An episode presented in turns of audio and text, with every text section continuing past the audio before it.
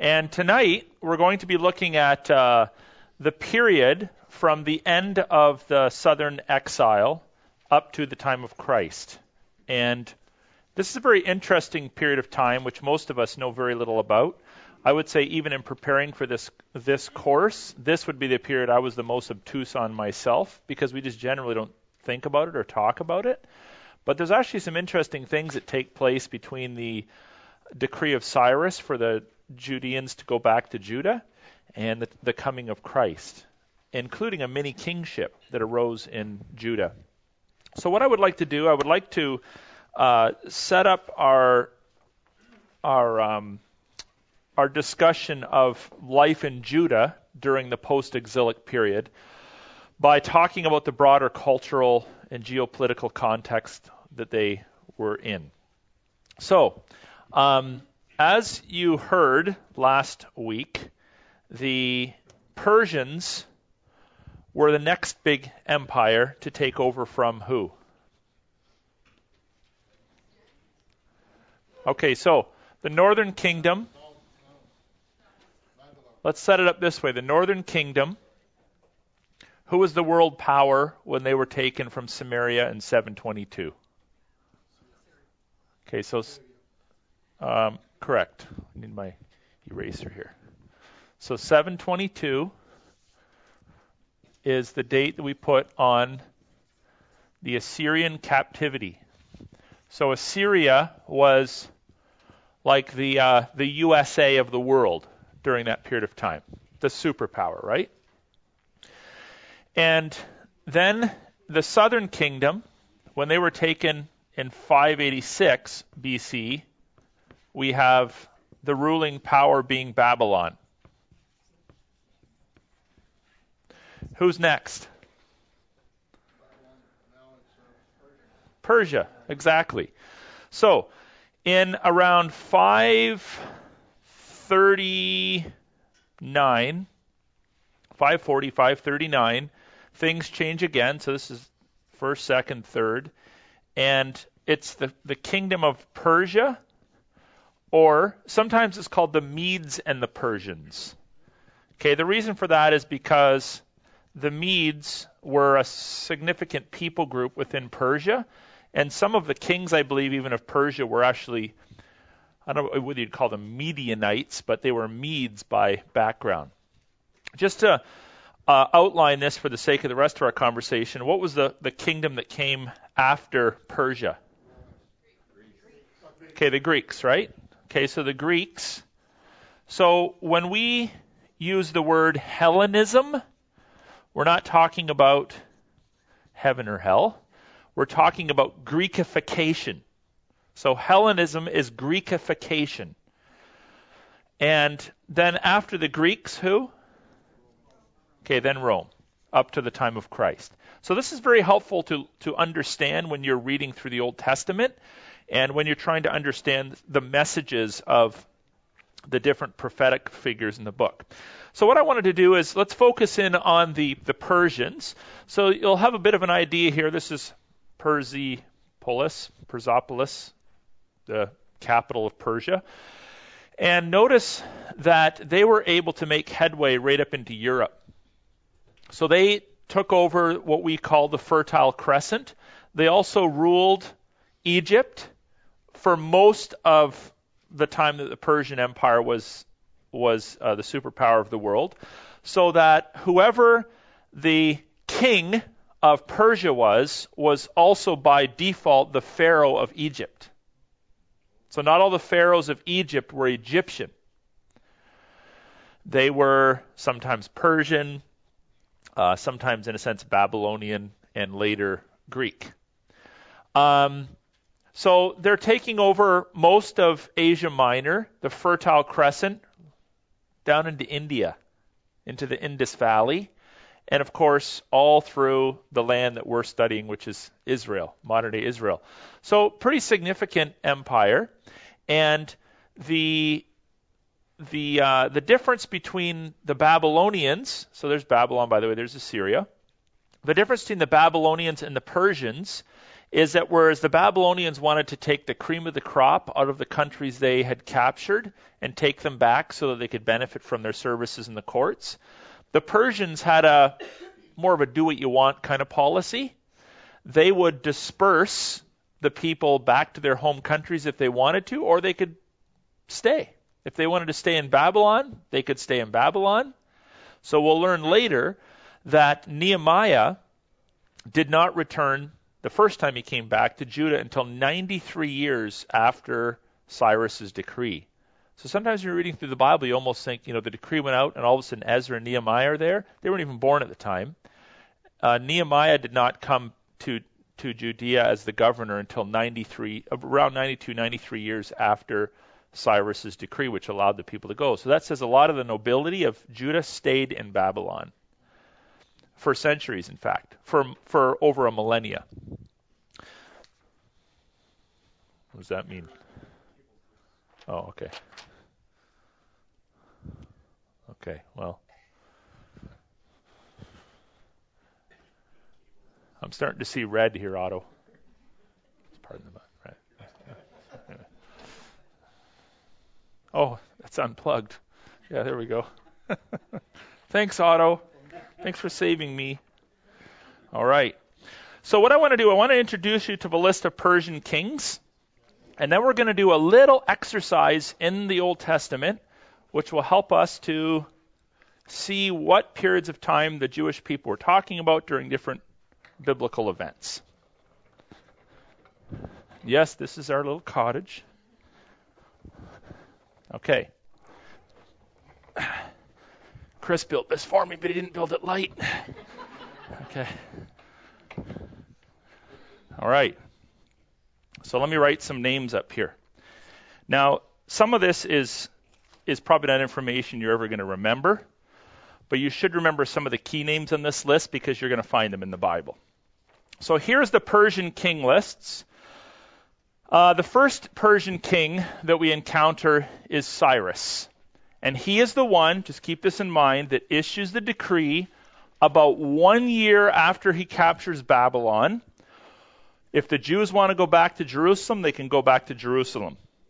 He is still their king, by the way, because the way he set it up is he set up a series of satraps. So they were called satrapsies, kind of like super governors, and each satrap had a satrapsy that he would oversee on behalf of the Persian king. So it wasn't go back to Judah and do your own thing. No, you're going to go back to Judah. I'm still your king. But he's going to give them a measure of religious and political freedom. So these are the dates not of their birth and death, otherwise they'd be dying really young.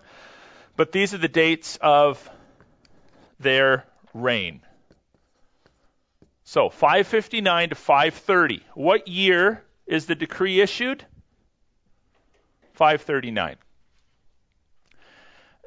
538 or 539, it depends on how we apply our calendar to their calendar, because they're obviously not using the same calendar as us. Then, after him, Cambyses the second, and he reigns from 530 to 522. What you will see is a recycling of names in this king list. Then Bardia. Now, this guy only reigns for a fraction of a year. I can't remember if it's a few months or a few weeks, but it's very brief. Some of them are. Some of them are as a result of assassinations of previous kings and new households taking over. Yeah. Then we have Darius. Sound familiar? Okay, his name's in the Bible. We'll star the names that we're finding in the Bible. Okay, Darius the first. And he reigns from 522, quite a long time, to 486. It's during his reign that the second temple is rebuilt in 516 BC. And then you might recall this fellow, Xerxes. What do we know about Xerxes? Right. He becomes, or Esther becomes his wife. Now, in the biblical text, so that you're not confused, his name is also. I just want to spell it right here, which I've already failed to do.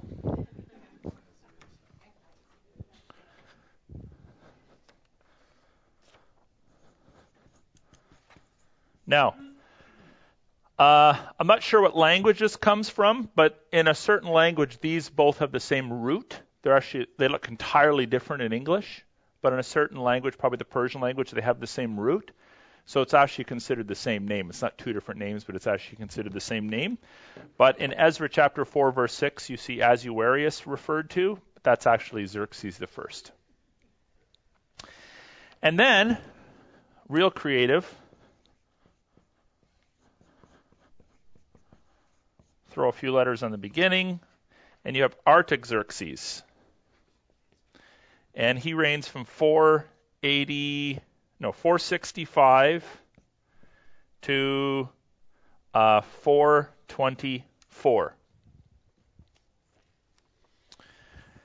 Now, um, the next king,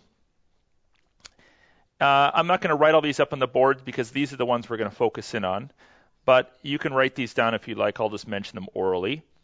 The next king is Xerxes II, and he reigns just for a fraction of a year in the year 424. The next year is Sogdianus, spelled S O G D I A N U S, 424 to 423, just about a year. And then there's Darius the second, 423 to 405. And then there's three Artaxerxes Artaxerxes the second, Artaxerxes the third, and Artaxerxes the fourth. Now, Artaxerxes the second goes through a little bit of turmoil, so he basically loses Egypt. So he's the king only of Persia proper. Egypt sort of breaks free and they don't come back under the Persian rule for a little while. He's from 404 to 358. Then there's Artaxerxes III, 358 to 338. And then there's Artaxerxes IV, 338 to 336. And then there is Darius III. Now, Darius III is significant because he's the last king of Persia. And he reigns from 336 to 330, he is attacked and defeated by Alexander the Great. Now, technically, there's another king that proclaims himself to be the king of Persia after Alexander has already whooped them, but he doesn't last for very long. And his he calls himself Artaxerxes the fifth, and he's only around for a few months. He actually uh, is the guy that takes Darius III's life while he's on the battlefield to try to take over the throne but he's he's captured by Alexander the Great and he's put to a horrible death. There's about three different accounts as to how he died. Some people say he was tied to two trees that were bent over and then they kind of twanged together and pulled him apart. Some people say he was crucified. Bottom line is he was put to death in some brutal way, and that brings the Persian uh, Empire to a screeching halt. And Alexander the Great is now the ruler of the uh, the world. So that would be 330. Um, 330. Now, what I would like to do in your notes, I've given you several biblical references because I want you to be thinking of this stuff that we're talking about when you're reading your Bible. So I'm going to look at uh, 1, 2, 3, 4, 5, 6, 7. We'll look at seven or eight different references. What we'll do is we'll just have you work just very briefly for a few minutes in sort of half tables. So you guys can kind of take the first reference, you're the second reference, third, fourth, fifth, sixth, and seventh. And I want you to look at this reference and I want you to try to date it using the king list that you've been given because these kings' names are in some of these kings' names, the ones that are started, are in our Bible. So you guys will do Ezra 1 and then Ezra 4, 4 to 5, Ezra 4, 6, Ezra 4, 7, Esther 1, 1, uh, Ezra 7, and the back table will do Nehemiah 1 2. I'll just give you five or six minutes to look up the reference, and then we'll come back together.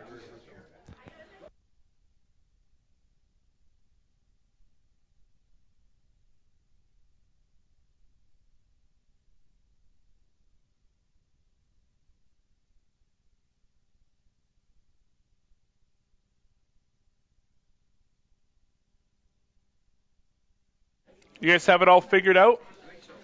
Okay. Let's start with group number one. Group number one. Tell the class what the event is or situation and help us to put a date of some sort on it. Are you the spokesman, James? oh, okay. Okay, you just you just kind of have to put it in the. Yeah. Okay. Who's your spokesman? You're like two groups. You're like a kingdom divided.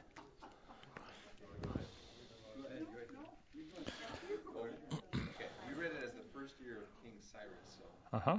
We thought, hey, this one's easy. It's the first one, so 559. Oh, okay. So, um, Yeah.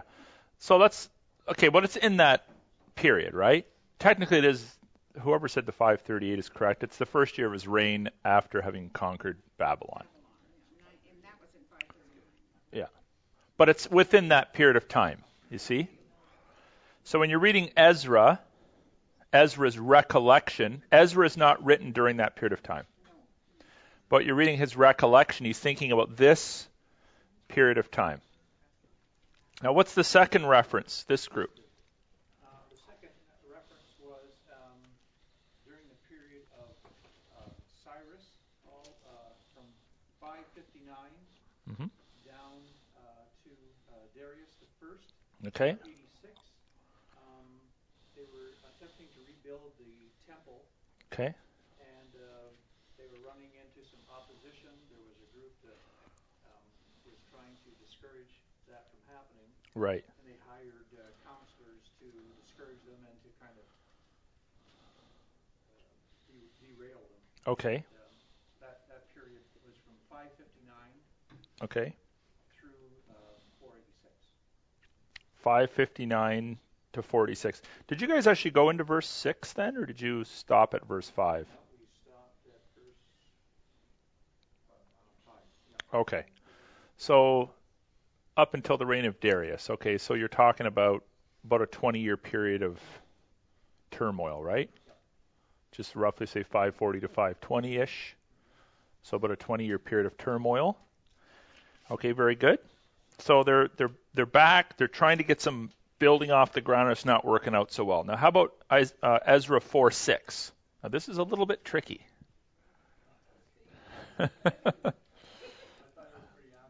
okay.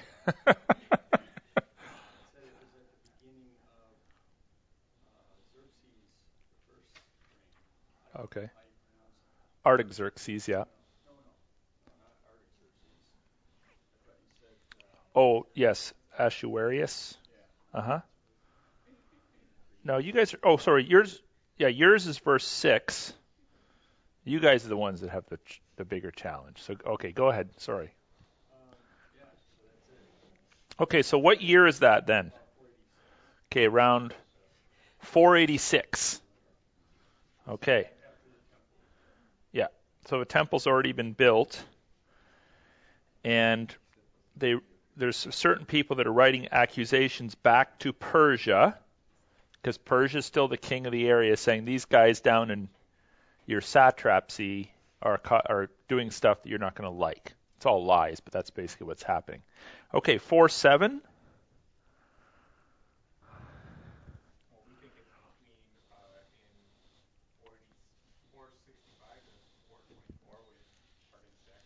Okay.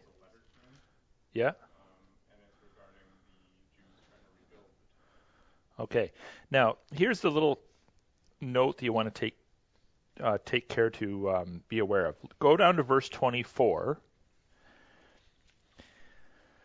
And then it says, Then the work on the house of God that is in Jerusalem stopped, and it ceased until the second year of the reign of Darius, king of Persia, which is two kings back. So, why go to an event that ends at the time of Darius, then talk about Artaxerxes, who's two kings later, and then go back? Because verses 6 to 23 are a parenthesis dealing with a specific event that took place during the reign of Artaxerxes, but then the writer of Ezra goes back and continues his thinking that he ended in verse 6, which is back to the reign of Darius. So he's talking about this, an event here. Then he hops down chapter 4, verse 6 to 23, tells you about an event down here, and then goes back and continues the discourse of Darius. Pardon?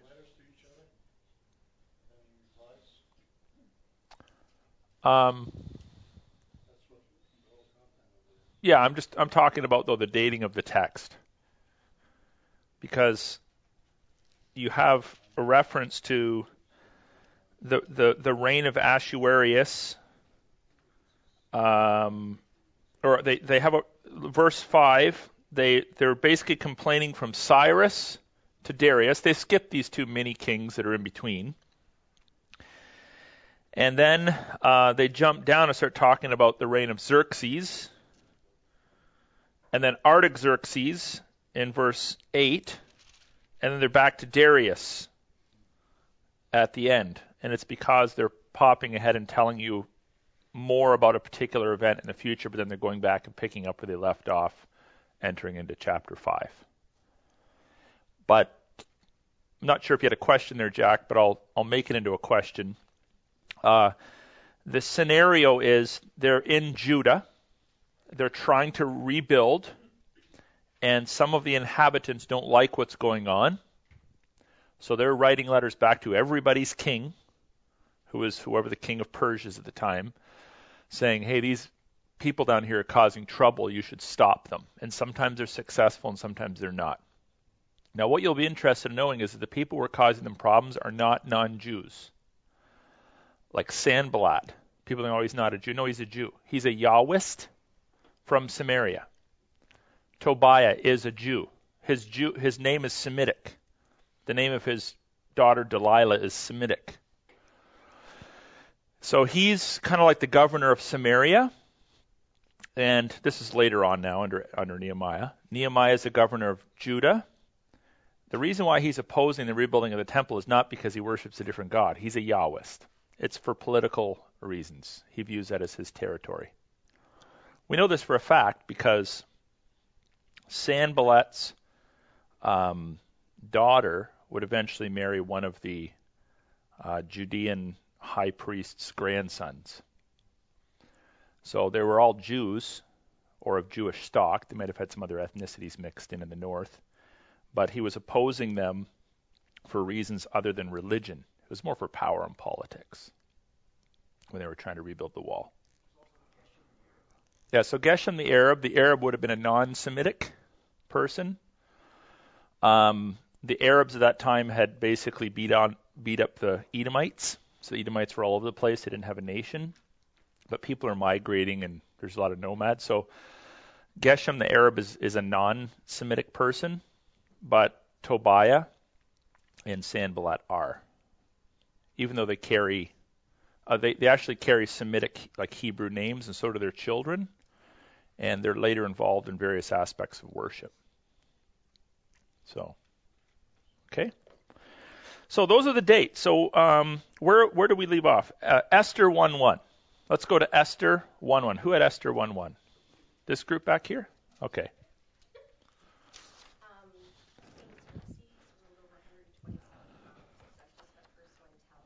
Okay, Okay. so during this period of time, right? So what do you find this interesting at all? Like what, what's interesting about the fact that the events of Ezra are actually taking place in this period of time when the decree to go home is back here. What does that tell you about Mordecai and Esther and those Jews? They're in Persia by choice. So it's not, sometimes people read Esther as if it's still a captivity book. But it's actually several decades later, they're there by choice. The majority, the vast majority of Jews stayed in Babylon or, or migrated to Egypt. So Esther is written during a period of time when there's a group of a large group of Jews that stay in in Persia, what is now Persia, at Susa, and they're just living their lives there. And of course, all these issues arise, and they're threatened with genocide. And Mordecai really is the ma- sorry, ladies, but Mordecai is the hero, not Esther. uh, she's told to go. I mean, it's not like she had a lot of choice in the matter in her culture. She just does what her uncle tells her to do and he through his um, you know politicking and intellect and prayer uh, is the guy really that's responsible for rescuing the the Jews. I know that doesn't make for good teaching at ladies ladies Bible studies. You, you read her, I know. You always, my wife's still mad at me. I told her this like 15 years ago that Esther's more of the pawn in the text. That is not true. Okay, whatever live in your little world. Okay? Um, but this is the period of time within which Esther uh, was written. Okay? So, uh, Ezra chapter 7, verses 1 and 7. What do you find there?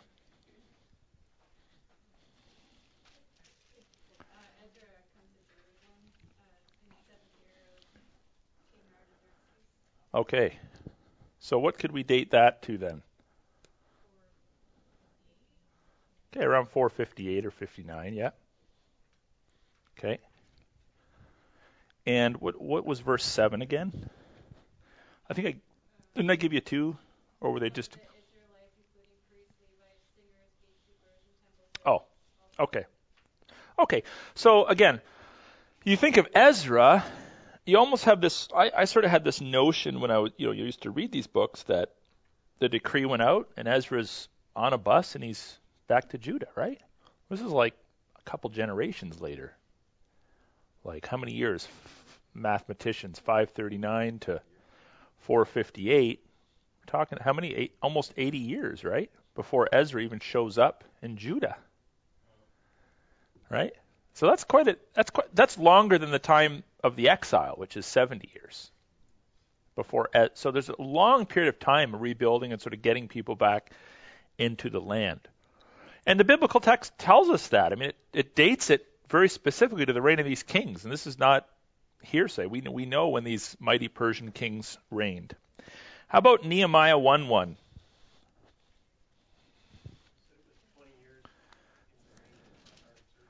Okay, so what would we put that to? 445. So 445, so about 15 years after Ezra shows up, Nehemiah shows up. So that's approximately 93 years, almost a century after Darius's decree before Nehemiah shows up in Judah. Very significant. This is important stuff for us to understand if we're going to read the Bible within its historical context. Now, last week we talked about some of the prophets that were prophesying during this period of time. We spent quite a bit of time outlining that. Two of them are just are, are are actually mentioned by name in Ezra chapter five. We have Haggai and Zephaniah. And if you read their books, especially Zephaniah, basically he's he's encouraging the people like return. I want more of you to come back, and God's going to bless the land and all that kind of stuff. So when you're reading Zechariah or Haggai, think about the fact that a relatively small portion of the Jews had decided to return to Judah. Most of them had stayed in Persia. and he's trying to call them back. And one of the motivating factors he uses is God's blessings that will be upon them if they return to the Holy Land. But what I find amazing about the fact that so many Jews stayed in Persia is they obviously didn't feel real motivated to go back to Judah. They actually had it pretty good. They weren't living in cages. They had a lot of freedom. Men like Nehemiah had become a nobleman. He was actually the king's cupbearer, almost like you know the deputy prime minister, kind of like the equivalent of Daniel was to Pharaoh after he got out of jail. So Nehemiah had a really good job. By the way, he probably would have been a eunuch because that's was kind of necessary to serve in the king's court. And uh, he had a you know he had a really good position there, and he was appointed to become one of the governors of Judah under uh, the king. So he was upper crust. He wasn't some, you know, hick. He was an upper crust nobleman living in Persia, traveling back and forth at different times between Judah and Persia to represent the will and whim of the king. And he was loyal to his king. He never, at any point in time, uh, encouraged an uprising among the, the Judites against the Persian king. He encouraged them to get their act together internally, but he was always loyal to his king, which is also an interesting historical uh, fact. So let's talk a little bit about the Persian Empire then from the 6th century to the 4th century. So keep in mind we're talking the Persian Empire, we're talking when we say 6th to 4th, we're talking 500s to 300s, right? Because we count 0 to 100 as as the first and then 100 to 200 as the second and so forth. So Darius continues uh, after Cyrus to be a, a very capable ruler. Again, there's a couple other kings that rule in there, but they're not significant for our purposes. Cyrus does a great job. Darius does a great job. Under Darius, the kingdom is divided into several satrapies, and the way that he maintains unity is he has traveling inspectors that he sends out to make sure that the different satraps are doing what he wants them to do, that they're not inciting rebellion, collecting taxes that he's not aware of, etc. So he does a great job in administrating the Persian Empire as a king, and at the same time, he allows a lot of local autonomy. And this was also true of the Jews in Judah. As long as they behaved, you can worship your God, you can manage your own local affairs, but just make sure you're following me on the macro. As long as they're submissive ultimately to Persia, the Persian king Darius and many others after him were okay with a high degree of freedom among their uh, not slaves, not um, you know indentured people, but among the people who were sort of part of the states that they ruled.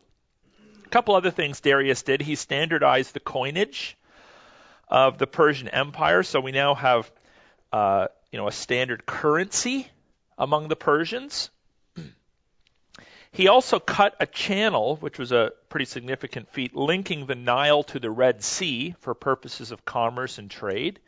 He was known as a king that constructed roads in order to encourage industry. And he initiated a series of legal laws and codes.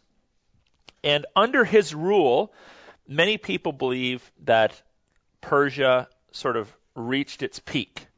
And by the way, um, the book that I'm primarily drawing this from is uh, entitled A History of Israel, the fourth edition, John Bright.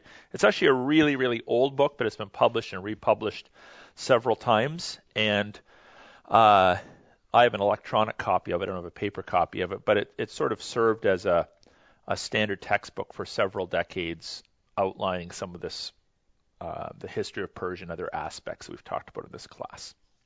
So if you ever want to read up on this further, I'd recommend it. Now, Xerxes, even though we know him from our reading of the book of Esther, is actually a far less capable king than his father. In this situation, oh, Jack left, this was a father son thing. Uh, so Xerxes is the son of Darius First, and uh, the kingdom doesn't do quite as well uh, under him. Sometimes he wins battles, other times he loses battles. Sometimes he tries to pick a fight with people he shouldn't be picking a fight with, like the Greeks.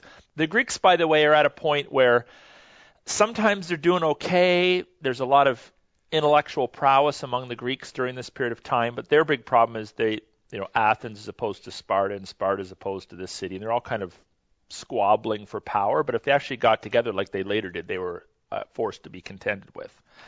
Nevertheless, sometimes he tried to attack and win, and he won. Sometimes he didn't. Ultimately, he, under his reign, the Persians were forced to withdraw from Europe. So the kingdom actually shrunk under Xerxes during the time of the person we know as Esther. After him is Artaxerxes the first, and Artaxerxes uh, also has problems during his reign. Egypt rebels against him, and he doesn't lose all of Egypt. He retains Memphis, but he loses most of southern Egypt uh, to the rebellion that that uh, rose up there. Now, back in Canaan, as the Jews now have had 80 years or so to return, uh, it's kind of surprising there really was not a mad dash to go home. There was a steady trickle of Jews from Babylon uh, into Canaan, kind of a steady stream, but many of them chose to stay in Babylon or go elsewhere. Now, I would like for someone to read for us Zechariah chapter 2, verse 7. And this, of course, is the word of a prophet inspired by God. So, really, it's God's desire for the people. And what does it say in Zechariah chapter 2, verse 7?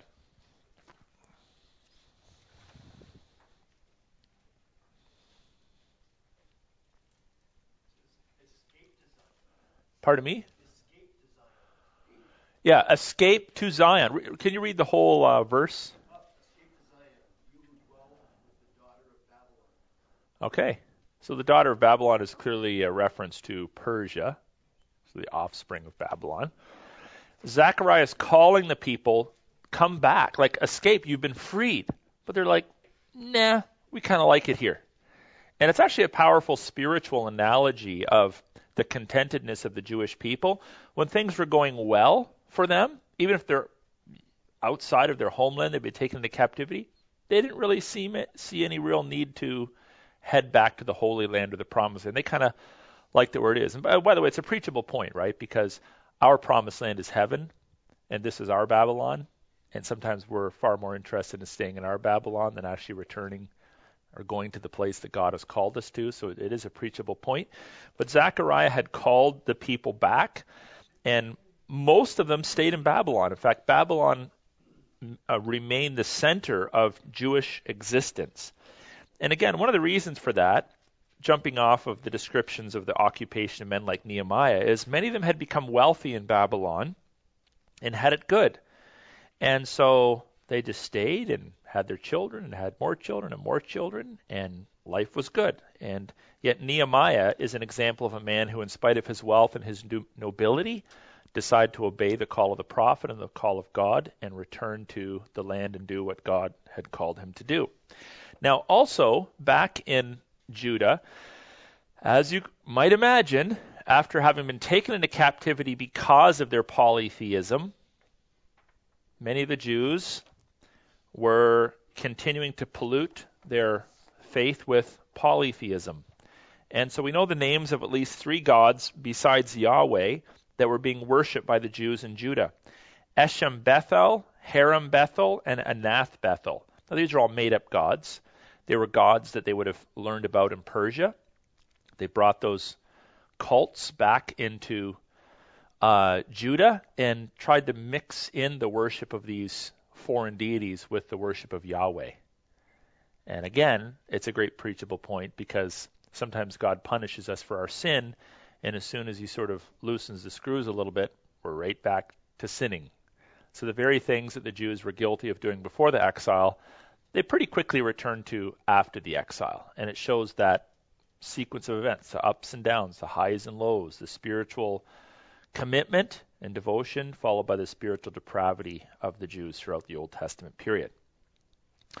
Very specifically, for life in for for the lives of the Jews who were in Judah, the population at the time of Ezra and Nehemiah had increased to approximately 50,000 people. Now keep in mind that many Jews had stayed in the land of Samaria uh, after the exile. So even at 50,000 people, we're, we're not sure if all 50,000 of them came from Babylon. Se- several of them might have already been in, in the area and been included in that total, but there was probably a population 80, 90, 100 years after the decree of only about 50,000 people living in Judah. Some of the re-inhabited towns included Tekoa, Beth Zur, Keilah, and there were growing populations of Jews around Bethel and Jericho. According to Nehemiah chapter 4 verse 7, how many people lived in Jerusalem? Check it out. What does it say in Nehemiah chapter 4 verse 7?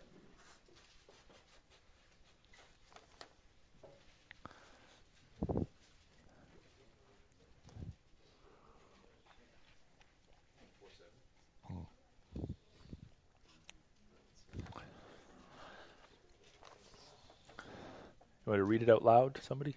Go ahead, James. uh, Nehemiah 4 7.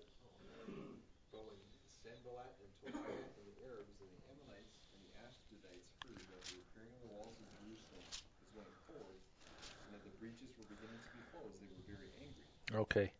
So maybe I did write down the wrong verse. Nehemiah 4 7.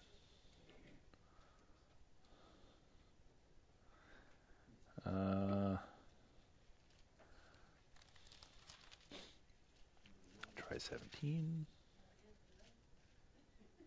Basically, it's a text that says very few people lived in Jerusalem and there were no houses built there. So if one of you could look that up, uh, and I'll just kind of continue to talk and then just put up your hand and let us know where that is. It's in there because I read it today. So the shocking thing, though, is that. So what is it? Oh, seven four. Okay.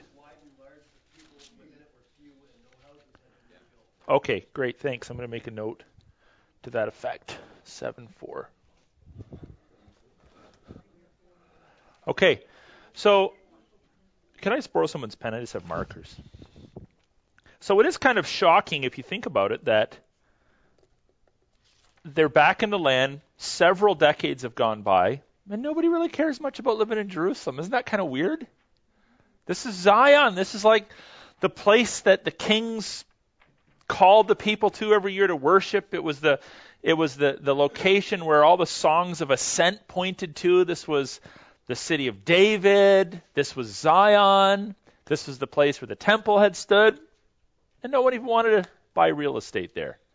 So it, it shows the the kind of the state of decay, moral, social decay that existed in Judah even after they were released from the Babylonian exile. Now, it is true that while the Judaic vision for Zion was dead, from a human perspective, you can kind of understand that it was difficult for them. They were coming out of prosperity and security into a land where there were Ammonites and Edomites and Philistines and Arabs, and they were being pestered. Not so much when they were going about their day to day life, but they were being pestered whenever they tried to do anything significant, like rebuild the temple or rebuild the wall of Jerusalem. So you can, kind of, you can understand from a human perspective, it was difficult for them to be there. By the mid 5th century, they had finally begun to rebuild the walls of Jerusalem because of the persecution they received. So the fact that they were persecuted now encouraged them, well, we better start putting up some walls here because people are picking on us a lot and we don't want to get dragged back to Babylon or some other place. So they began to build the walls, but some of their buddies, their difficult neighbors, everybody has one, uh, succeeded in getting a signed order from the king of Persia that made them stop building for 20 years. And so that took place, and uh, that was kind of disappointing, but eventually things would, would move forward. Now, as far as we know, the Jews in Jerusalem itself, as far as we know, did resist worshiping other cults or other gods and worshiped Yahweh alone. The Jews in the surrounding countryside were a little more loosey goosey about their religion. Nevertheless, in the year 516, uh, the second temple was rebuilt, and this had a tremendous effect on reunifying the people spiritually giving them one common place to gather and meet and worship God. But if you go to the prophet Malachi, you will discover that things were far less than perfect. Because the prophet Malachi chastises them for several things. And uh, in chapters 2 and 3 in particular, there's a whole list of stuff. In chapter 2, uh, verses 1 to 9, the priests are accused of um, not following the proper procedures. Some of them were offering sick animals in contrary contradiction to Torah law. Uh, later in Malachi chapter 3, they weren't tithing. Uh, they were robbing God of the tithe. And of course, in Malachi, they're also chastised for uh, divorce. These are all post exile texts. And so Malachi is chastising the people. You know, you got your temple now, you're worshiping Yahweh, but you do not have your act together. These basic, sort of ground zero foundational laws are not being abided by. You're not keeping covenant with your spouse. You're not sacrificing appropriately, and you're not tithing. So Malachi and other prophets continue to chastise the people of Israel, and of course they had all kinds of excuses, but there's lots of anomalies listed there. Now, the next two characters we got to talk about at length are Ezra and Nehemiah. And they've already come up tonight by name, but let's let's understand a little bit about their significance. So Ezra worked from and around the year 458 onward. When you think of Ezra, you think he's there as a contemporary of Nehemiah. They don't really talk about one another. Their ministries overlapped, but Ezra is there first. And I don't know, maybe they didn't even get along. I mean, Nehemiah tends to be sort of mouthy and harsh and you know, heavy-handed, and Ezra is portrayed as a little bit more of a soft person. They also had a little bit different ministry emphasis, but they're both used by God for significant pur- purposes. Now, Ezra, while he does, for instance, read the law aloud, really his work is more political and administrative. So that's kind of what he's dealing with. Nehemiah is dealing more with the heart and soul of the spiritual life of Israel. Again, there's overlap, and I'm just sort of speaking in generalities here. Ezra wanted to make sure they got the political and administrative issues sorted out. Nehemiah came in and he was really, even though he was a true political leader, he was a governor. Uh, he's focus, focusing more on the spiritual di- dimension. So he shows up. He's he's called uh, by God, you could say, around 445, but it probably takes him about five years before he actually shows up. Why? Well, he has responsibilities. He's a governor. So, interesting thing about Nehemiah, he goes to Judah and he's the governor for about 12 years, which is longer than average. Then he has to go back and return to serve in the Persian court. But in a very unusual way, the king grants his request to come back and he serves a second term as governor. I mean, he must have just been really passionate and convincing. So he comes back and serves a second term as governor. And um, just an interesting cult, uh, histor- just to sort of put it in your head culturally, Nehemiah would have been a contemporary of Socrates over in Athens.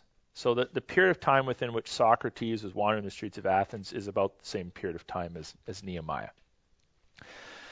Uh, Ezra reads the law at one point from the people till sunup, from sunup till sundown, and this was new for them. Many of them had never heard it.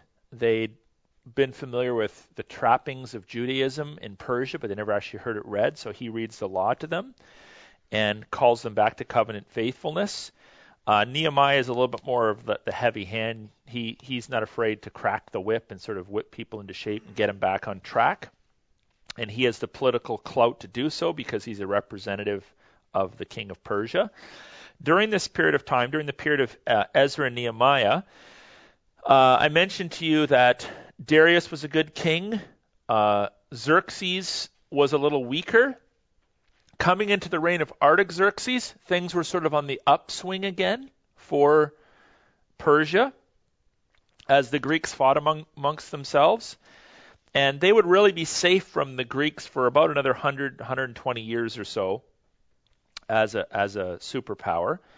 Uh, as I mentioned, Nehemiah comes down. He's a eunuch, served as the king's cupbearer. He is appointed by the king as what was known as the governor of Judah, which, from, from what I understand, would have been a subsection of a satrapy. And the region that he governed, you'll notice it in the biblical text with a capital B and a capital R, is the region beyond the river. So the, the local Jews probably just called it Judah, but the Persians called it beyond the river at times. He um, is opposed by Sanballat, who we know from extra biblical records was the governor of Samaria. So Samaria was the region to the north that um, the northern kingdom inhabited. Now, it might be on this next map, which I've brought along for other purposes, but I'll just see if I can locate it here. That's pretty weak. So I'll point it out to you with my little pointer. This is Judea and Jerusalem. This is Samaria. So this is the area that Sanballat is governor of. This is the area that Nehemiah is governor of. But Sanballat wants to be governor of all of it.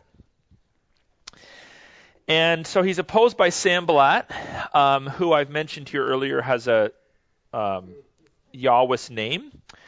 And uh, nevertheless, in spite of all the opposition, Nehemiah's grit and his high level of morality wins out.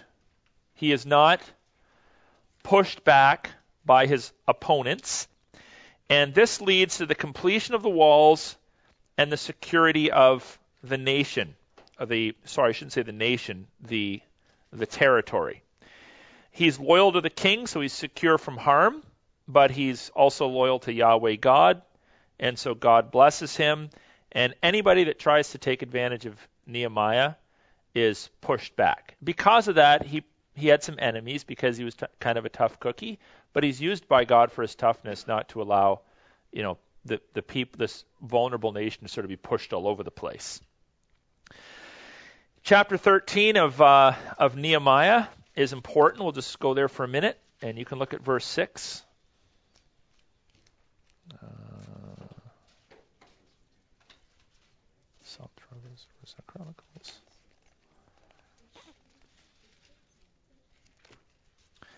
Notice, by the way, that when you're flipping through the Bible, it's not in order. Like Nehemiah and Ezra should be way after Psalms and Proverbs and Psalms. So don't read your Bible as if it's in chronological order in terms of the way the books are put together. But look at um, uh, the 13th chapter of Nehemiah, verse 6. Uh, there we read uh, while this was taking place, I was not in Jerusalem. His first term as governor had ended. For in the thirty second year of Artaxerxes, king of Babylon, I went to the king, and after some time I asked leave of the king, and came to Jerusalem, and then discovered the evil that Eliashib had done for Tobiah, preparing for him a chamber in the courts of the house of God. Who's Tobiah?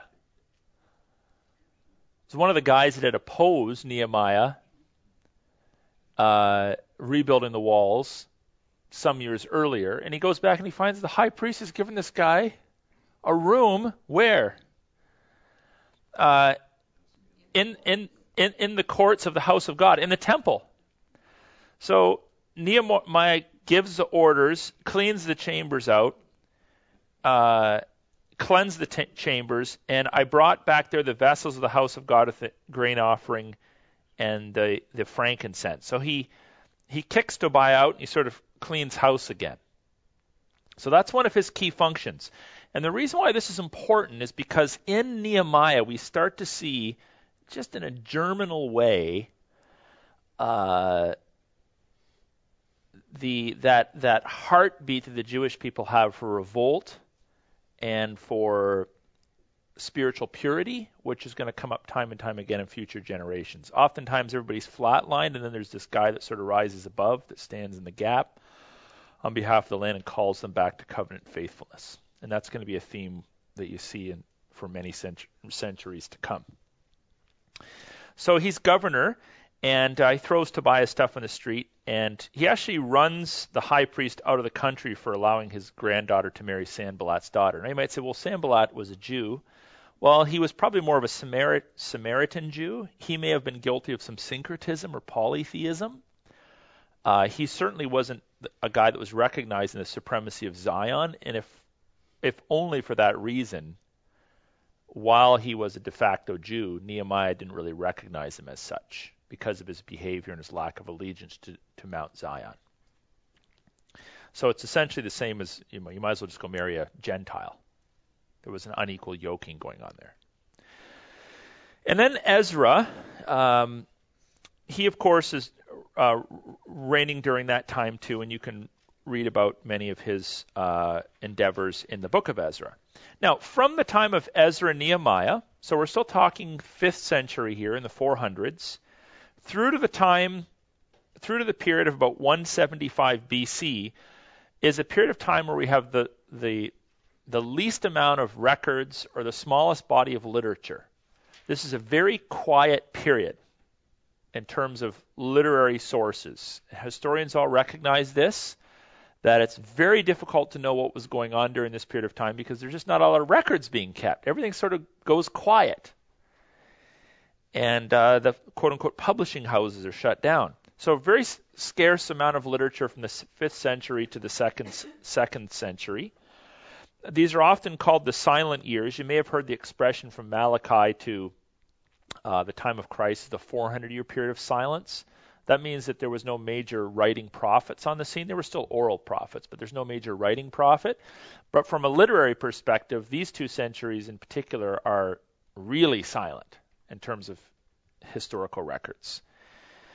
Uh, after sometime after um, Nehemiah, another man by the name of Bagoas in 410 becomes governor of Judah. He's one of the, the few names that we know from historical records was uh, ruling as the governor of Judah. So obviously there's uh, the uh, under, under the Persian king there's a, a, continuation of governorship over Judah. So there's some sort of formalized uh, administrative oversight.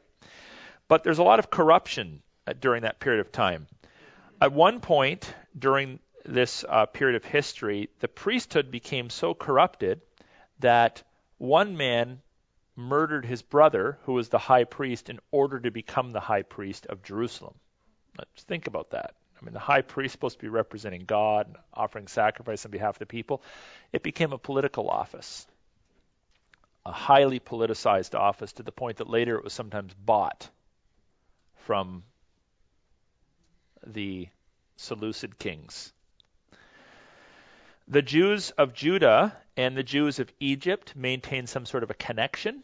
At one point, a Jewish temple that was in Egypt was torn down by some enemies, and the Jews in Egypt, that were a very large group at this point, called upon the Jews of Judah to help them. They actually sent money and resources so they could build themselves, rebuild themselves a temple in Egypt.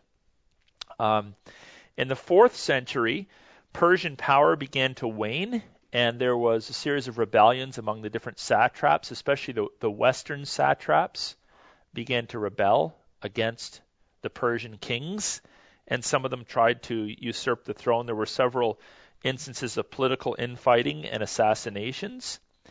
And so by the time Darius III took the throne in 336, really Persia was on its last legs. It was highly weakened. It wasn't the the former superpower that it, that it had been and uh, it was kind of ripe for a takeover from Alexander the Great. We don't know too much about the day-to-day life of people in Judah during the fourth century or begin, beginning of the third century, but one thing we do know: this is the period of time where the Jews and the Samaritans really began to clash. The Samaritans had become a distinct ethnic group. They were a mixture of Jews and various displaced people that were brought in in the 8th century. So now they've been there for several centuries now. This was their turf, this was their home. They at one point tried to and perhaps were successful at building their own temple on Mount Gerizim. This infuriated the Jews who thought that Mount Zion was the only legitimate place for a temple. And there was a lot of feuding and infighting with the Samaritans and the. So this is so when they came in or when they started to feud uh, in the third and fourth centuries. So the the uh, during that period of time is when we know there was just a lot of clashes between the Samaritans in the north and the Jews in the south. Another interesting thing that took place during this period of time is that the language of Aramaic overtook Hebrew. Now, the Jews would have learned Aramaic when they were in Babylon, but now it became their lingua franca, and more Jews would have spoke Aramaic than Hebrew, to the point that the old uh, Hebrew alphabet was discarded, and all of their literature was updated even into the Aramaic square uh, alphabet, which is like the Hebrew that we consider it he, the Hebrew alphabet today. It's the Hebrew of the Old Testament. It's the Hebrew of the Jerusalem Post. It's the Hebrew of the signs in Israel today, but it's actually an Aramaic alphabet, not a true Hebrew alphabet. So this was all updated, and the language of Hebrew, while it was still spoken, became uh, far less common, and it became increasingly reserved for religious use. So we even know that at the time of Jesus, Jesus was speaking in Aramaic uh, in his preaching and teaching ministry. And during this period of time, also, uh, is when we have Alexander the Great coming in and conquering the Persians and the rise of Hellenism. Now, this was an interesting event. We we all know kind of the story of Alexander, like he basically conquered the world really fast. He only ruled from 336 to 323, and he died at the tender age of 33 years of age in Babylon as a result of sickness. So he died a, a young man. It would have been interesting to know what he would have done if he'd have survived uh, into his senior years. But he conquered Darius III. He then passed through Phoenicia. Where's Phoenicia? I'm showing you lots of maps on this, so this is just review. Where's Phoenicia in relationship to Judah and Samaria? Think Tyre and Sidon. Here. Okay? So he comes down through Phoenicia. He comes down through Palestine. He comes down through Gaza. He goes down to Egypt, beats up the Egyptians, and really doesn't have to beat them up too much because they actually welcome him. They are delighted that someone has finally kicked out the Persians. And they they of they initiate, he doesn't have to ask for it, they initiate and say, please come and be our Pharaoh. So Alexander the Great is also proclaimed the Pharaoh of uh, Egypt. But his unified kingdom doesn't last. As soon as he dies, it's broken up. And Four of his key generals in particular each take a chunk. Now, the two that are most relevant for our conversation are Seleucid and, and Ptolemy. So each of these guys then becomes like a, a, a king uh, to his, in his own right, takes a chunk of the kingdom, and uh, what happens essentially is that the, the two kingdoms that are the most interested in Palestine are the Seleucids and the Ptolemies from these two generals that took sections of Alexander's kingdom. So they become like their own nations. So they're sort of fighting it out.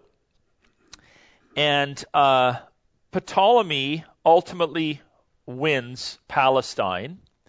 And so the Ptolemies, a Greek king, rules Palestine for approximately 100 years, for one century and obviously different kings come and go under that uh, regime. The Jews pay them tax in exchange for peace, so they don't really bother the Jews. They're just the new governing nation of the world, or uh, not of the world, but of their their uh, former homeland. During this period of time, the Jewish population of Egypt grew dramatically to the point that come the first century AD, there's approximately 1 million Jews living in, in Egypt.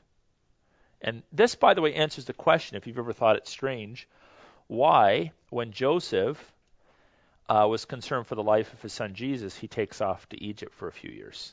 He wasn't down there by himself. There was a million other Jews hanging around there. I mean, there was probably lots of relatives and cousins and third cousins and you know, former roommates from university and everything else down there that he could he could room with. So, you know, if you have this idea he's sort of down there all by himself, no, there's there's more Jews down there than there is in Judah. A very large diaspora of Jews living in Egypt.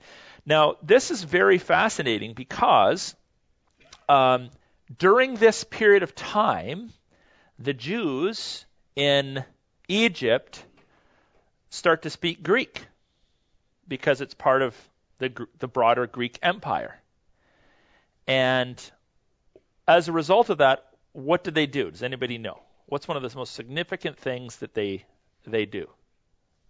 Jews living in Egypt, speaking Greek.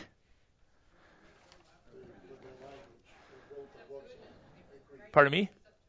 Correct. The Septuagint is over several years, not all at once, translated. So the, the entire Old Testament is translated into Greek. And this is known as the Septuagint. We still use it today. I have one in my office. Okay? Second century. Th- end of third into the second century BC. So in the literature, it's often called the LXX, meaning 70.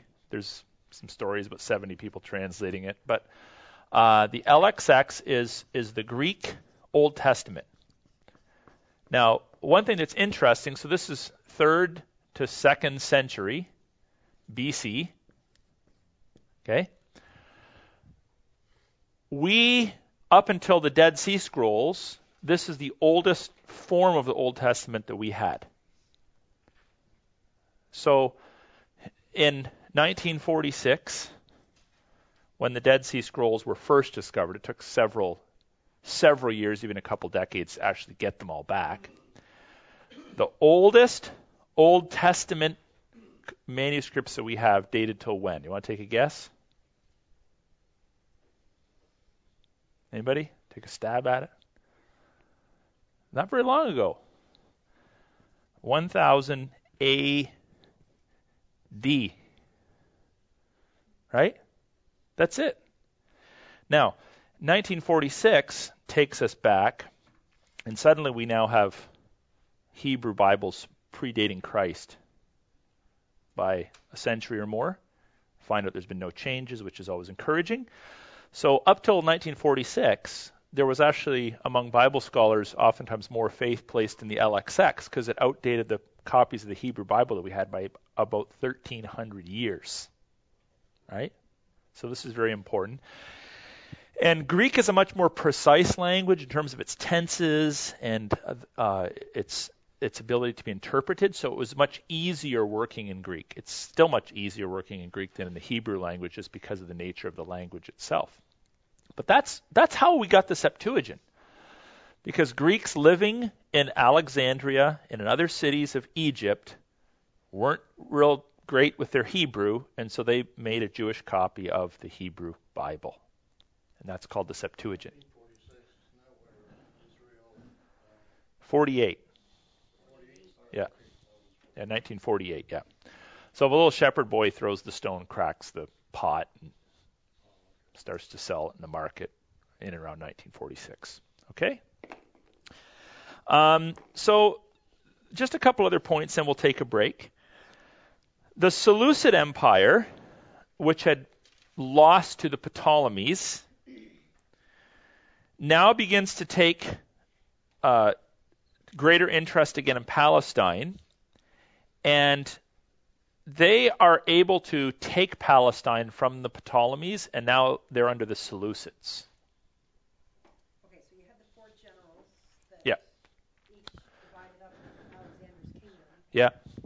but it went on for years because you're talking about, you, know, you had said that all of them won Palestine. Yeah, so you have so you have Alex's kingdom. It's you know more or less quartered. This is Ptolemy.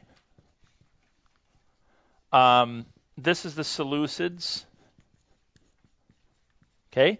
So now these become kingdoms. So it's not these guys now, but these guys, their names are given to the kingdoms that they rule. So initially, for about 100 years, Judah goes to the Ptolemies. Then the Seleucids rise up, and it goes to the Seleucids. and it's going to stay with the Seleucids for quite a period of time. Now, the Seleucids had the same kind of relationship as the Ptolemies. It didn't make much of a difference for the Jews.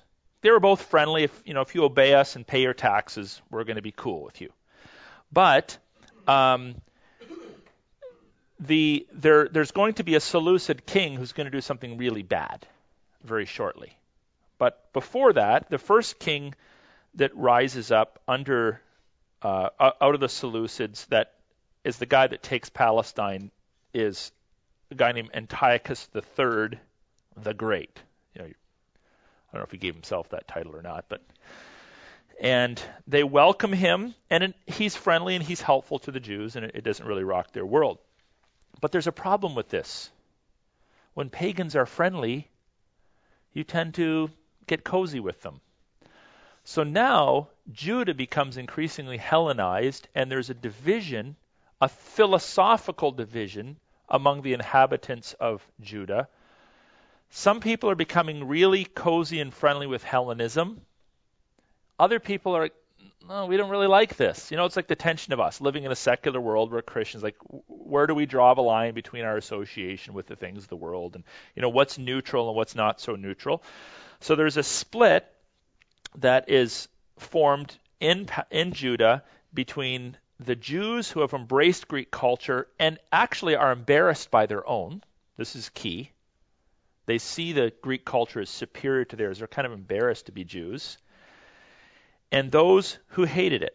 So the ones that are embarrassed, they stop worshiping Yahweh. They stop circumcising their children.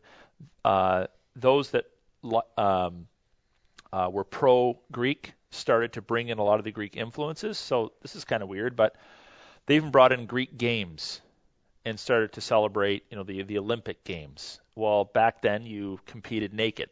Well, the Jews were ashamed that had been Greekified, were ashamed of the fact they were circumcised. So there are actually people going around that could perform surgery on you to try to make it less obvious that you were circumcised, so that you could go and participate in the games naked. I'm not sure how they did that. Like 2,300 years ago, but this was one of the, pardon me, the first plastic surgery, yeah. So, yeah, the, the makeover, extreme makeover. So this is the kind of stuff that was taking place. So it wasn't just sort of in people's heads, right? It wasn't just, well, you thinking this way, I'm thinking this way. This was like real obvious. And this started to create a real division between the Jews that liked the Hellenization of their country and those that did not. Okay, let's just pause there. We'll take just a five. Grab uh, a punchki if you dare, and then we'll come back.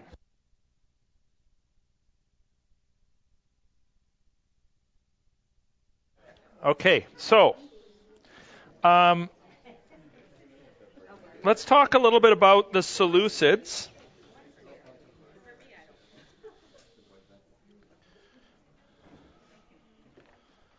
Okay, a key name. Many of you have probably heard this. Antiochus. Now, there's different Antiochuses. This is Antiochus the fourth, Epiphanes.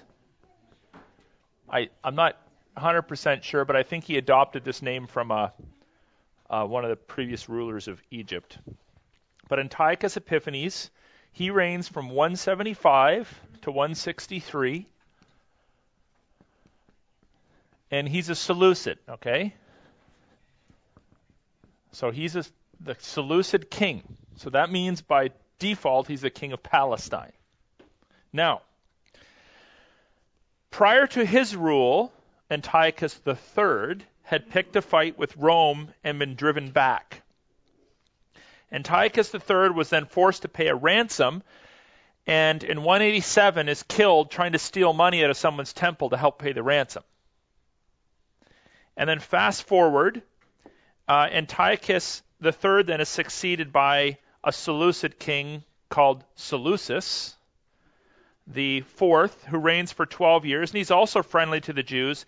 And then there's Antiochus the fourth, Epiphanes. So this is king number three of the Seleucids that is ruling Palestine.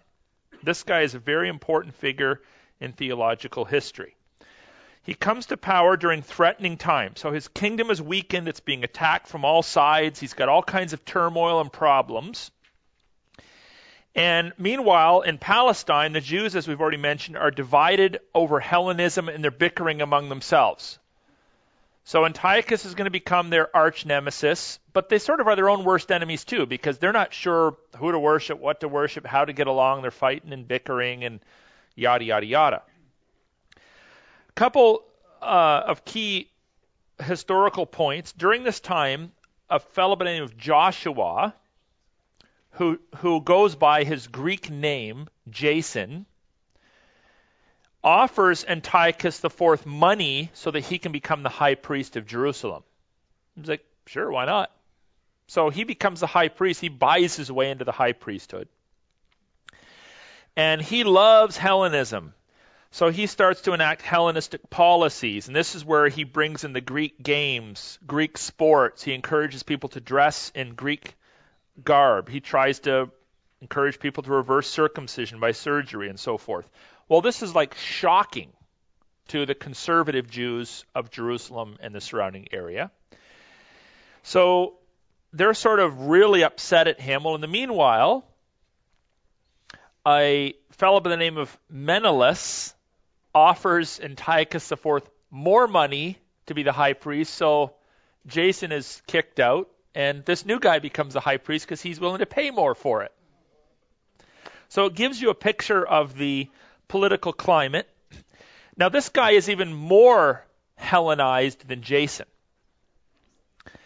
So, as a result, Antiochus inadvertently causes political strife in Jerusalem by appointing kings, or not kings, high priests, who are paying for it, who are really against the cultural backdrop and the historical backdrop and the religious backdrop of the Jews that live there for the most part. So he he's he's not thinking well. He's obviously not aware of his subjects there, and he's making decisions that cause them to start fighting among themselves. So uh, during this period of time, Antiochus he's he's down in Egypt fighting, and on his way back through Palestine, it's it's not that he necessarily is trying to pick a fight, but it's his kingdom. So he just goes into the temple and says, "I'm just going to start taking stuff." So he starts taking some of the sacred furnishings out of the temple. You know, his attitude is, "It's mine." But again, stupid mistake number three. He appoints Jason. He appoints Menelaus. He now takes stuff out of the Jewish temple. This is causing like a lot of angst among the Jews that are living there. And uh, in the meanwhile, Jason comes back with a bunch of his guys, and he takes up arms against Menelaus, but he ultimately loses in his run out of town. And Antiochus Epiphanes IV hears about all this and thinks, oh, they're they're starting an insurrection. Well, not really. They're fighting among themselves because you've ruled them poorly. But what he does is he decides, well, I'm going to fix this problem. Clearly, their problems are all religious, so I'm going to dilute their religion. So this is like big mistake number four. So he's also under pressure from Rome because Rome is a growing pressure. He's hearing bad reports about Jerusalem, so he decides, I'm just going to go down there and kick some butt. So he attacks Jerusalem, tears down some of its walls, and kills a bunch of people. And then he does the following things viewing their rebellion as religious, he says you're not allowed to celebrate any of your regular Jewish festivals anymore. You cannot keep the Sabbath. He forbids anybody from being circumcised. He destroys copies of the Torah. He erects pagan altars all through the land. He forces the people at risk of death to eat pork. And then he introduces Zeus worship to Yahweh's temple and sacrifices a pig on the altar. So that's the one you probably all heard of when Antiochus Epiphanes sacrifices the pig on the Jewish altar. Well, everyone just freaks, right? And this is the event that the prophet Daniel called the abomination of desolation. And so in Christian theology, then Antiochus Epiphanes becomes the Antichrist. So the Antichrist of Revelation is connected to Antiochus Epiphanes IV of the Seleucids. He's the guy that foreshadows in Daniel's prophecy Antichrist because everything he does is opposed to the things of God. Now, in in in actual fact, if you sort of crawled into his head, his intention is probably not, I'm going to one up Yahweh. He is a polytheist. He believes in a pantheon of gods, and he wants to impose that upon the Jews for political reasons. And he wants them to keep Yahweh, but keep him in their pantheon of gods, but keep Zeus at the top. So he doesn't get it, right? He doesn't understand monotheism. He doesn't understand Jewish culture.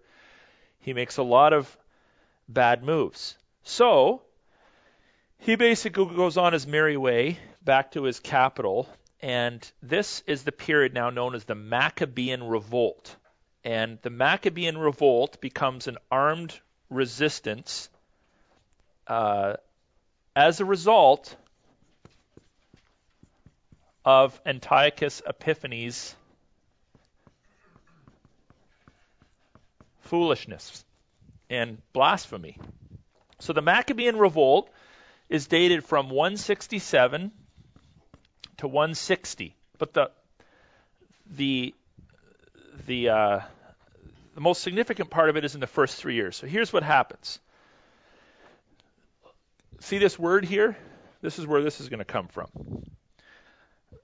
A country Jew who's a priest by the name of Mattathias the Hasmonean is asked to worship a foreign god. He says no to the governor. I'm not doing it. Another Jew steps forward and says, I'll do it. He kills him, cuts him down. Him and his five boys, who are like NFL football players, run off into the desert. Now, the next year, in 166, Matthias, Mattathias dies in the desert. I don't know, old age or whatever. So his third son, I believe it was, Judah, who is known as Judah Maccabeus or Judah the Maccabean. This is where this revolt is named after. There's two books in the Apocrypha that chronicle this, first and second Maccabees, named after him. He leads a revolt against the Greeks, against the Seleucids, and he does it in the only way that a depressed people can do it that, that doesn't have a big army. He he wages guerrilla warfare, and it works. So he he goes around the country, beats up, you know, kills any Seleucids that are there that he can overcome with his growing force. He takes Jewish young boys, you're getting circumcised, circumcises them all on the spot. He tears down the pagan altars throughout the land. And basically devastates anybody who's loyal to Antiochus Epiphanes IV. Well, Antiochus Epiphanes IV hears about this, sends in his army, but miraculously, Judas Maccabeus beats them every time, like in these like gr- uh, kind of like Hollywood type scenes where this little group holds off this huge army, catches them in a pass or whatever, and wipes them out. So Judah Maccabeus then against all odds, pushes Antiochus Epiphanes out, and then Antiochus Epiphanes dies. So then there's a change of rule, and the Seleucid kings are like, basically, what? I'm not even going to bother. What's the point? So Judah Maccabeus then rededicates the temple, pulls down the altar that the pig was consecrated on, throws the stones to the side, and says, I'm, I'm not even sure what we're going to do with these. We've got to find a proper priest to tell us. So he's obviously a man of devotion. And in 164, he's eventually installed as the high priest of Jerusalem, and he's God fearing and he's sort of on the mark, right? So the the Jewish festival Hanukkah celebrates this. So Hanukkah is the feast of dedication, celebrating the Maccabean defeat of the Seleucids and Antiochus Epiphanes and the rededication of the temple. That's the origin of Hanukkah. So then from there forward, the period of the Old Testament ends on various on the tale of struggles for independence and religious freedom. So what then happens from the period of the Maccabees till Christ? Well, as a result of this stuff, now you, you're going to better understand the culture within which Jesus lived. People are like, we gotta we gotta police this better. So you have the rise of the Sanhedrin. So the Sanhedrin, within just a few short years, comes to life. And people become really, really, really concerned with keeping every aspect of the law. So that the Judaism of Jesus' day is extremely legalistic, as almost an overreaction to what was taking place here. The canon of Scripture begins to take shape. So now they're sort of coming up with their list. They're starting to recognize, okay, this is where the Bible's the Old Testament at the time. They wouldn't have called it that, but they're, they're scriptures.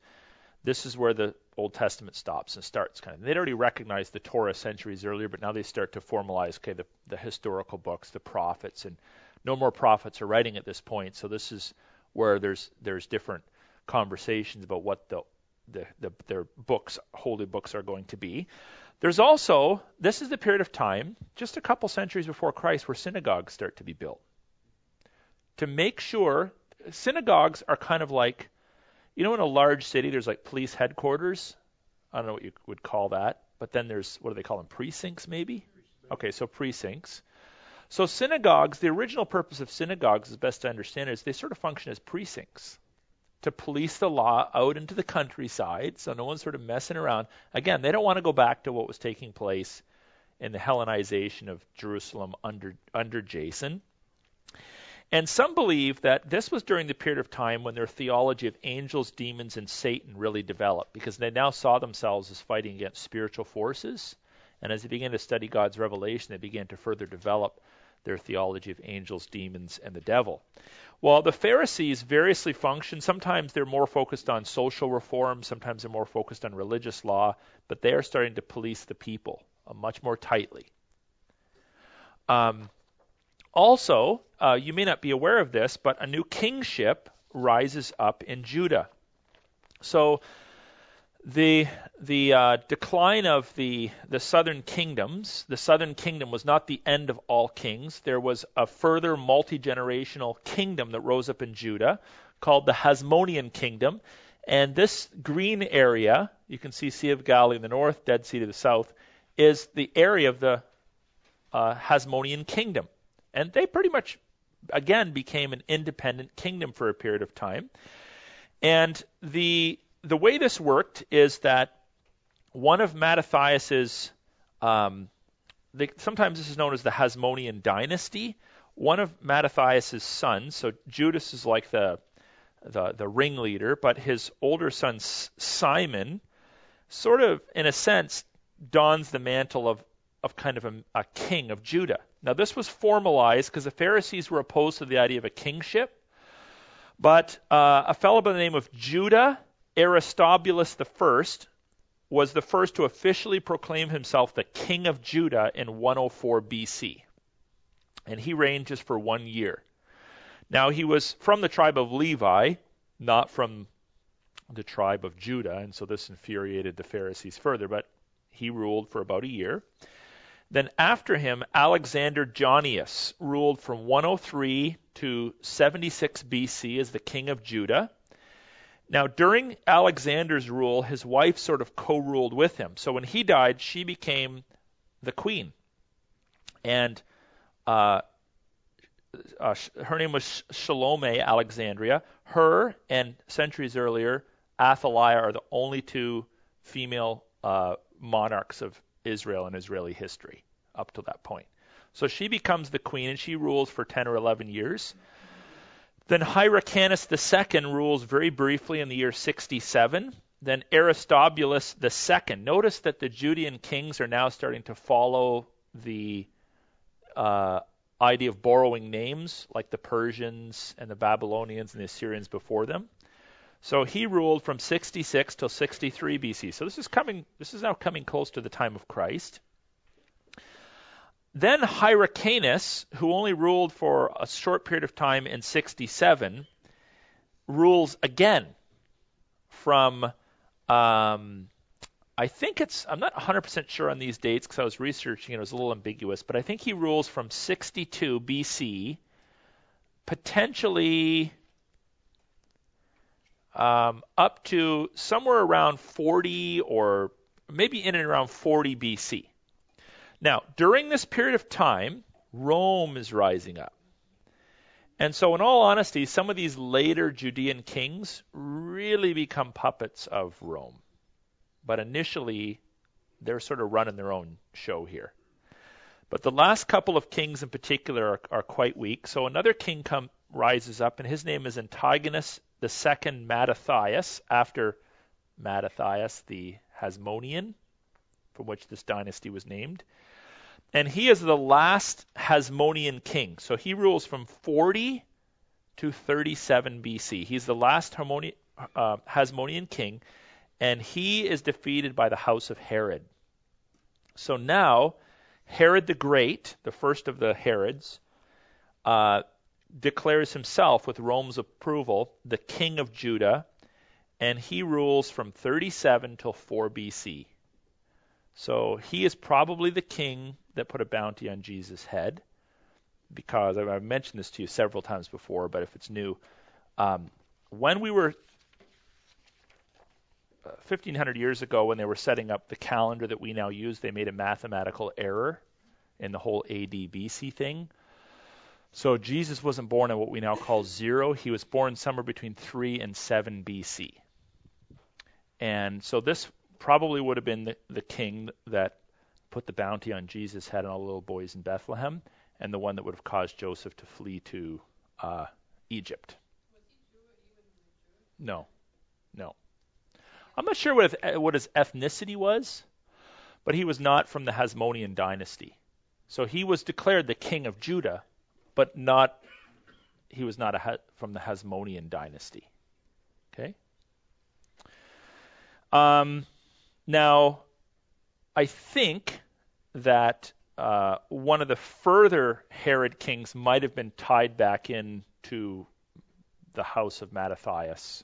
So there might have been some intermingling there, but officially the the dynasty of the Hasmonean Hasmoneans come to the end with the downfall of uh, Antigonus. Okay? Now, these kings, by the way, many of them are co functioning as the high priest of Judah. So that pretty much brings us right up to the time of Christ. And, um, sorry? No, and the Pharisees didn't like that. But uh, I mean, the Pharisees themselves weren't weren't Levitical per se. There might have been some Levites, but they didn't really view themselves as priests per se. They viewed themselves as constables. And depending on the generation or the time, sometimes sometimes the Pharisees, like at the time of Christ, were very much focused on religious law, but there were generations before that were focused more on social reform. So it kind of there was, and some of them were focused more on political reform. So this, the, the role of the Sanhedrin sort of ebbed and flowed, sometimes political, sometimes more social. Definitely at the time of Christ, highly religious. But I think this history is very interesting because when you see how kind of cash and lax the people were coming back into Judah and how for several centuries it caused all kinds of problems, and you have this huge event with Antiochus Epiphanes basically devastating their religion, you understand much better why there was so much religious legalism coming into the time of Christ as a reaction to what they'd experienced in their history. And one other interesting point is that uh, the fact that the the previous kings of Judah, like just you know a century and a, less than a century and a half before Christ, were not Judites um, would would make one think that the Pharisees, when they saw Christ and Christ proclaimed himself spiritually the King of Judah and was from the line of David, clap their hands and embrace him. But the spiritual blinders were on and they rejected him too. So the very thing that they kind of got upset with earlier on, when their complaint was solved in Christ, they rejected him too. So it just shows the spiritual blindness because Christ qualified. And the idea of kingship wasn't new to them. I mean, they it was there was only one king before Christ's birth that was not Jewish. So it wasn't like it'd been five, six hundred years before they had a king. Politically, uh, one would think that it would have made a lot of sense for the Sanhedrin to actually accept Christ and claim him as king. And even if it was for the purpose of propping him up to their own ends, politically it made it would have made more sense for them to accept him than reject him. But the only explanation is that their spiritual blinders were on and he was offending the laws that they were trying to maintain because they'd lost sight of the purpose, and he was trying to call them back to the purpose of the laws that they were trying to maintain. So there's a whole dynamic there that's kind of interesting to think about about Christ's claims and his rejection against the backdrop of what they'd experienced as a kingdom, as a nation. Yeah.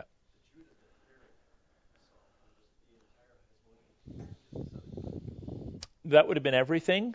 And notice it's divided. I noticed. I actually thought this would show up a little better, but there's actually regions. This is um, Samaria, Judea, Idumea, Perea, uh, Iturea, and then these are ones outside. So these were all like little.